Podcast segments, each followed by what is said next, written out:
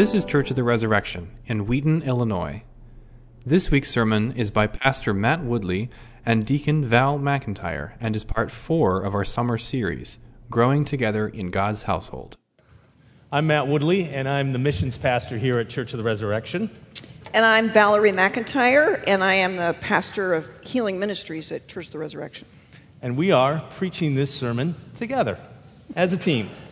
So, um, this is uh, the passage you heard from 1 Timothy. We're going through the book of 1 Timothy. We're not skipping anything.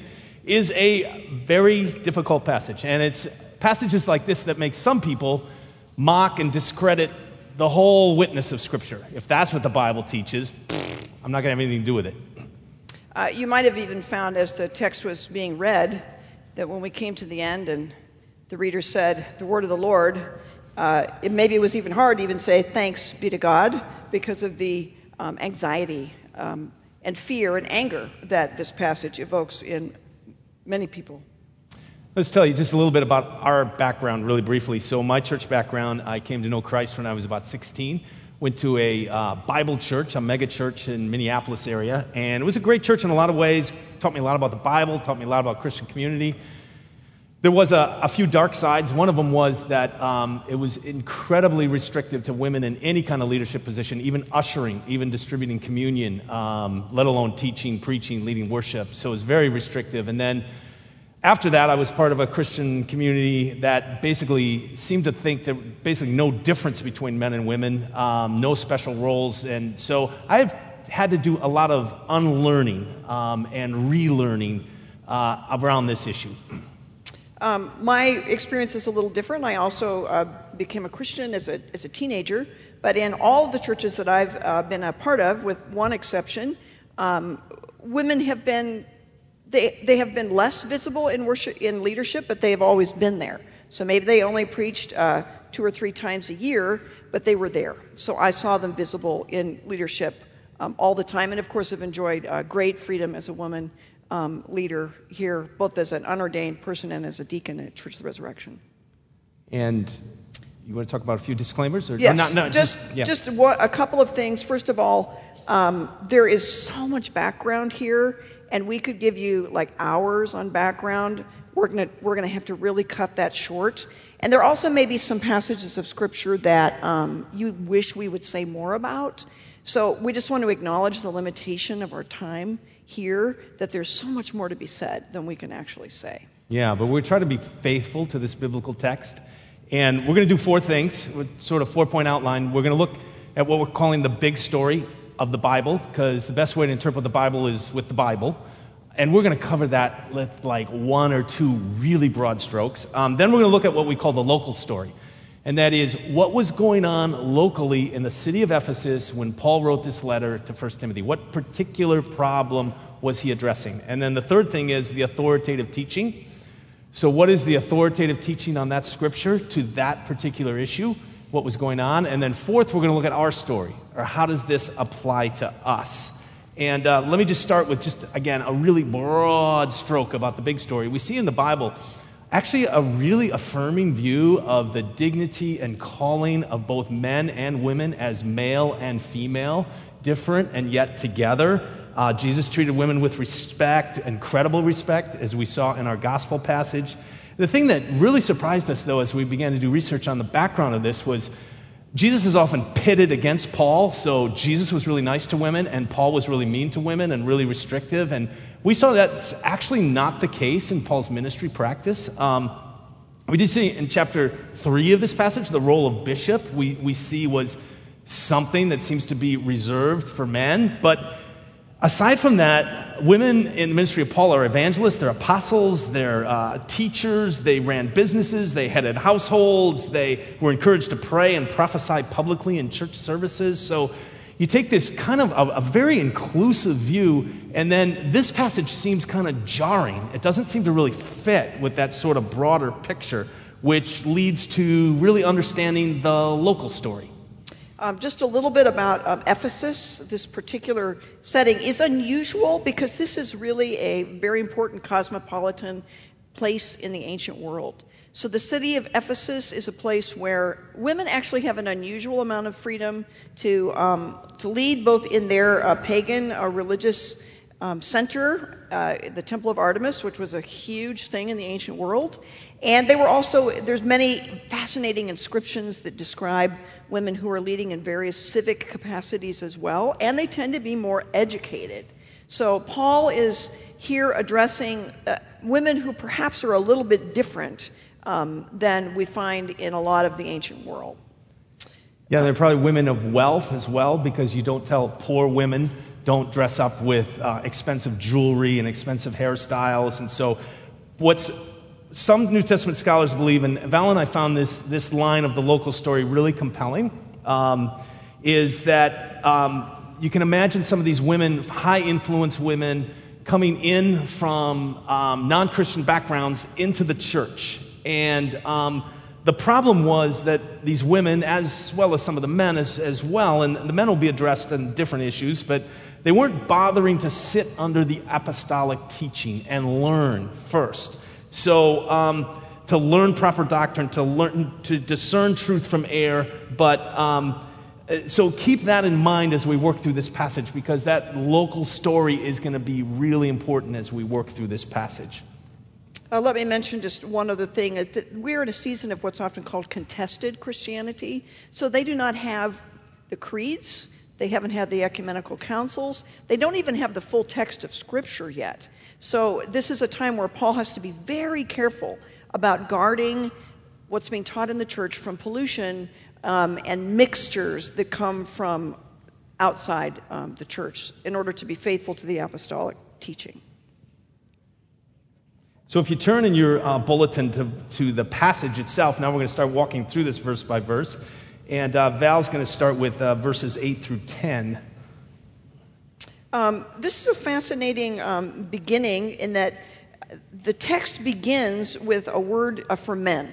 I want to speak to this particular um, cultural context here. If you're familiar at all with the Near East, there is a way of engaging um, truth through debate. So even today, if you um, step into a more orthodox, traditional uh, Jewish setting or into a um, Islamic setting, because both of them have cultures that come from the Near East.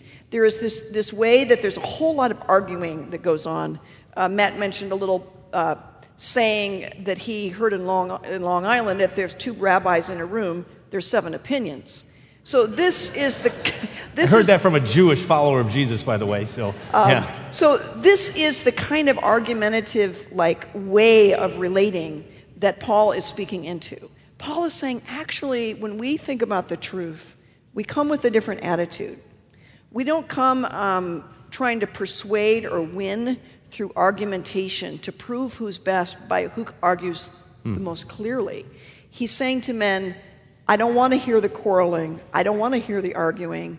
I need for you also to come with an attitude of tenderness, of submission, of openness to the apostles' teaching. And this raising of the hands is this beautiful um, indicator of our openness, of our submission, of our tenderness uh, towards God, which is true for men, but also for women. Yeah.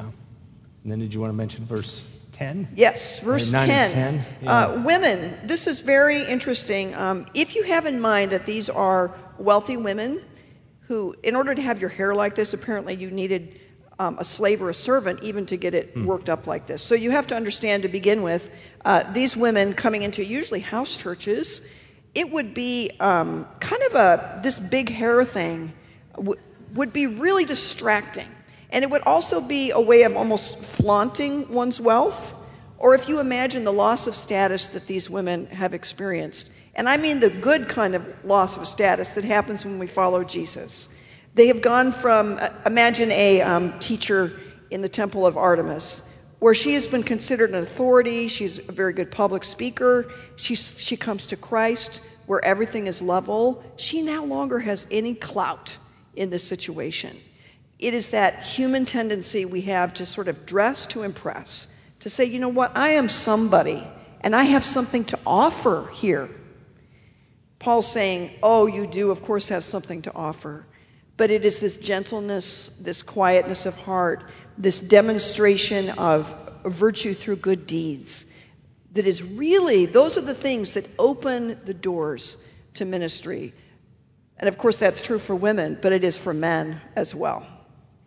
Okay, so now we get into the really fun part of this passage, okay? Verse 11, uh, or troubling, depending. Uh, Woman should learn in quietness and full submission.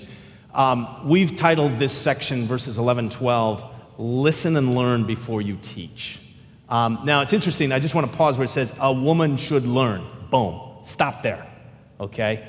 Because that was very countercultural in, in a lot of places, because um, often women were viewed as not investing, it's not worth investing in them to learn at all. And we still see that in places of our world today. And Paul is saying, no, a woman should learn.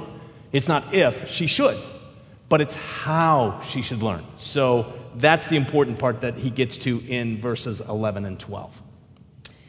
Um, this verse 11, to learn quietly in all submissiveness, is not a blanket prohibition against women talking in worship services. If you read all of the epistles, this becomes uh, very clear. But it is about this attitude of the learner, of this encouragement uh, to steep oneself in the apostolic teaching, to soak it in. Uh, and there are actually plenty of verses in the New Testament where um, everyone, including men, are instructed to exhibit quietness. Um, again, there are these, these exhortations to men and women alike not to quarrel. Keep in mind, too, that Paul himself experienced a season of quiet submission in his life. He was a big time rabbi, he was famous for his um, persecution and for his authority. And yet, when he comes to Christ, they are a little suspicious of him, actually. And he goes to an, into a long period of training and preparation, including these th- mysterious three years where he is in the desert. He himself has, ca- has experienced what happens to us when we enter with silence and submissiveness uh, to the teaching of the apostles. Um, just one word of encouragement this is not just for new Christians. Like, only when you're in your 20s or you're a baby Christian would you ever be called to silence and submission, to learning quietly. Um, often, I think, as we're moving into a new season of ministry of fruitfulness in our lives, the Lord calls us to become learners again. Mm. Not to be teachers, but to become learners again.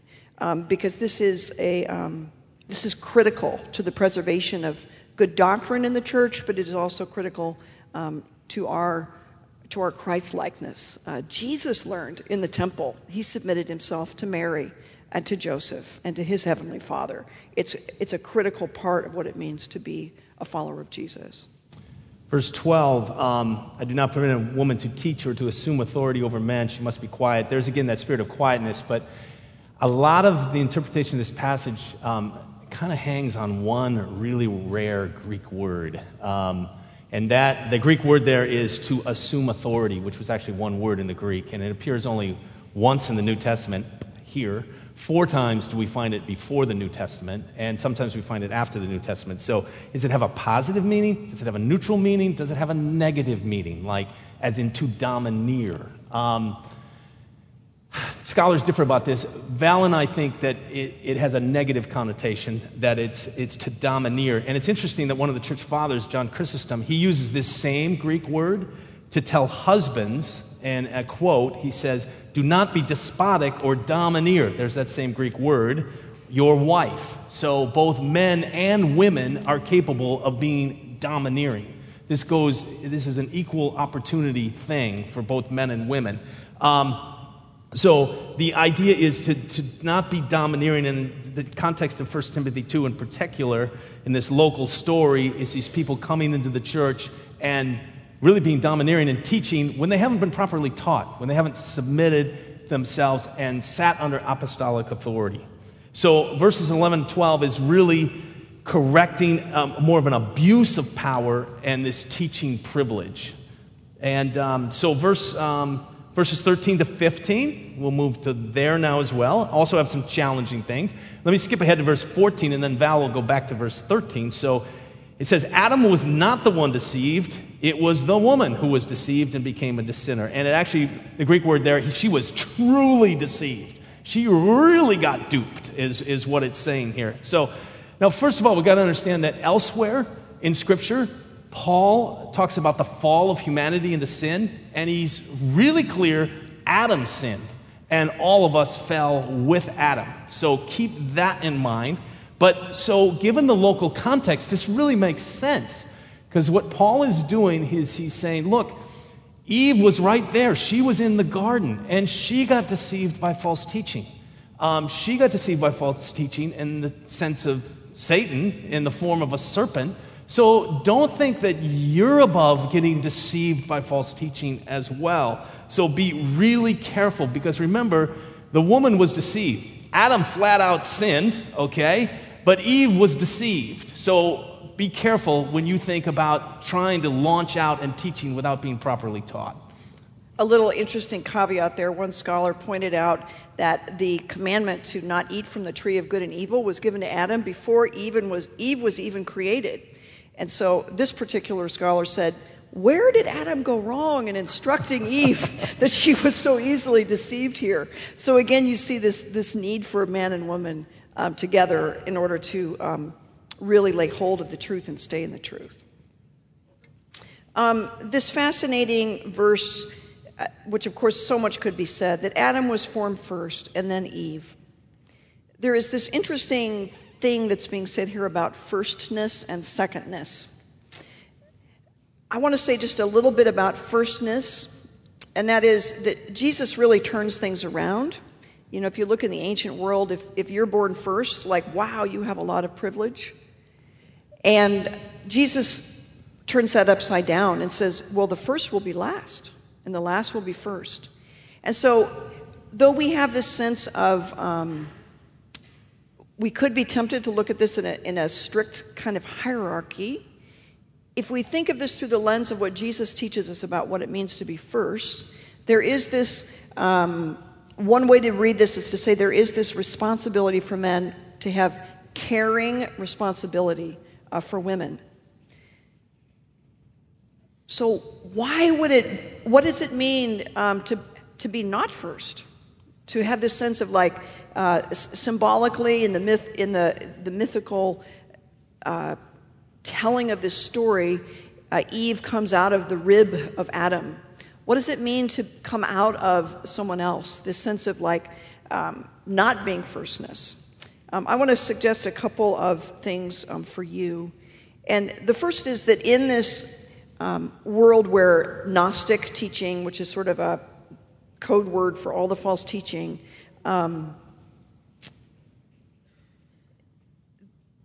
there's a, um,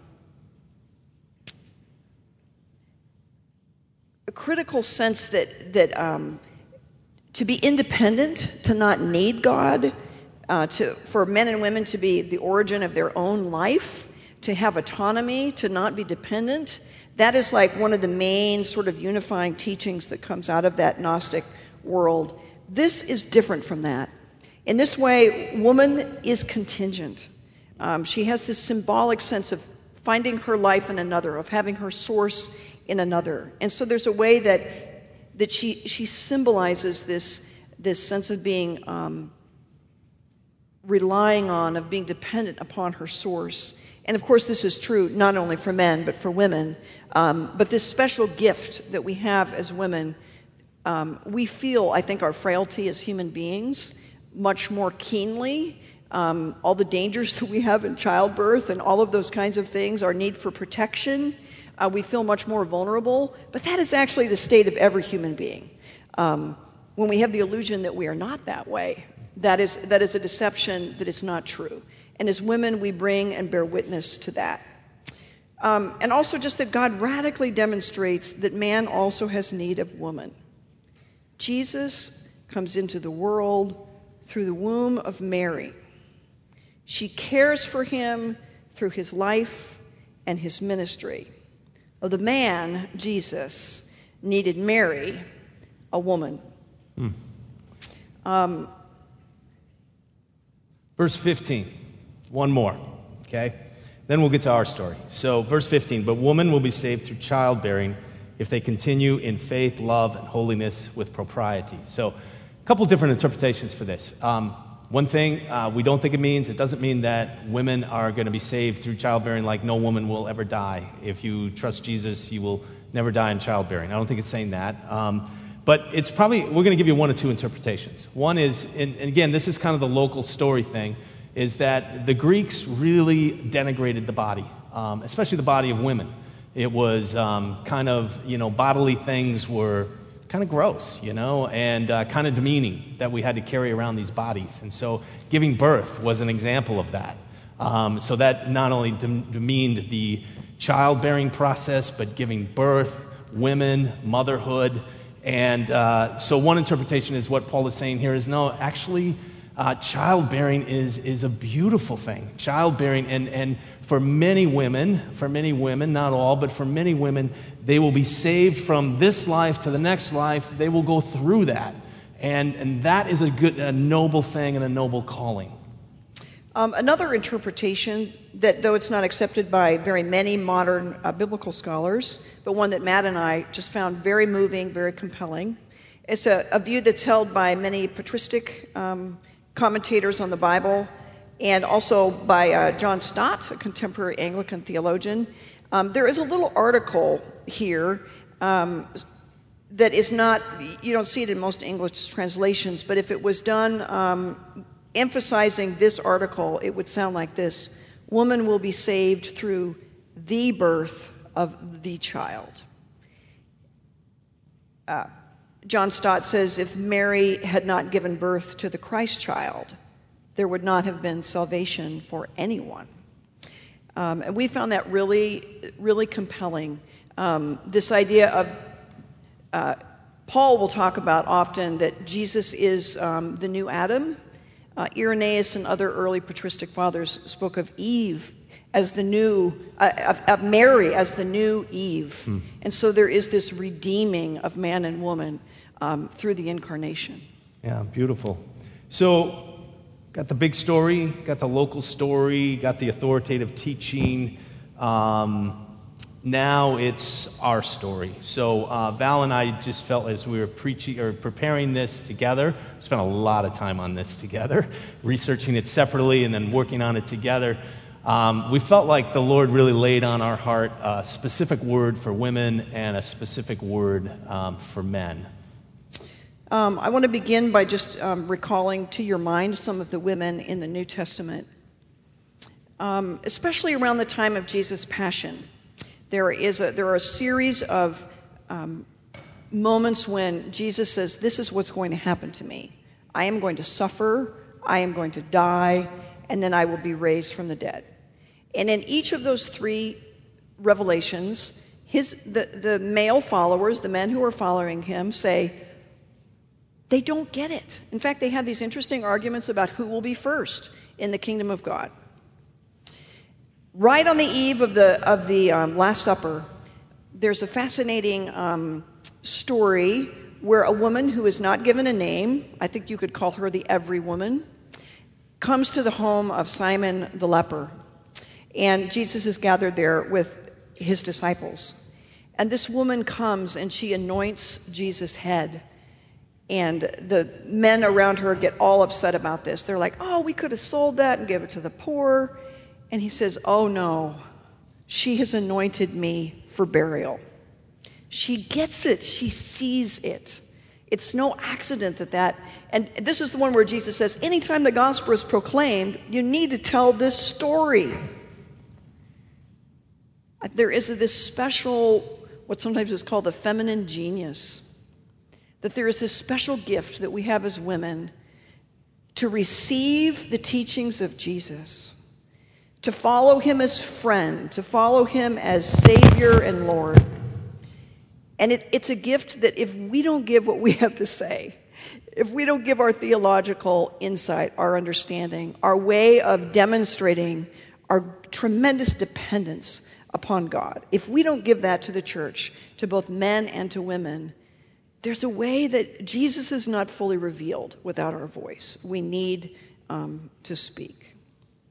I liked your point too about Mary saying yes and helping the whole church. So why don't you say something Yeah, about that? this is, I think, so important. Um, Mary is the ultimate demonstration of this feminine genius.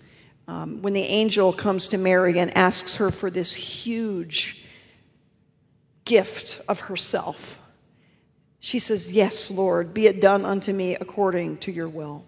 And I think there is a way that as, as women, we are given this gift of teaching the whole church to say yes to the Holy Spirit. When you think of Jesus as a man in his home with Mary, she helped him learn as a man to say yes to the Holy Spirit. And as women, we have a special gift, a special capacity to help the church say yes to the Holy Spirit. Well, so I think there's also a male genius um, and uh, the glory of manhood. There's a lot of male bashing in our culture today, and I'm not going to give you any of that. But let me just let me just ask you a question. I, I really want to speak to the men. So, women, if you want to overhear, you know, fine, go ahead. But I really want to speak to the men. Um, and um, I just want to ask you a question as men, and that is: Is there anything you need to unlearn in your view of women? Anything that you've picked up from a unhealthy church system, anything you've picked up from culture, and we can find tremendous amount of just really evil views of the feminine and women in culture and film and literature and the internet and pornography and all this stuff. And so is there anything you've picked up that you need to unlearn?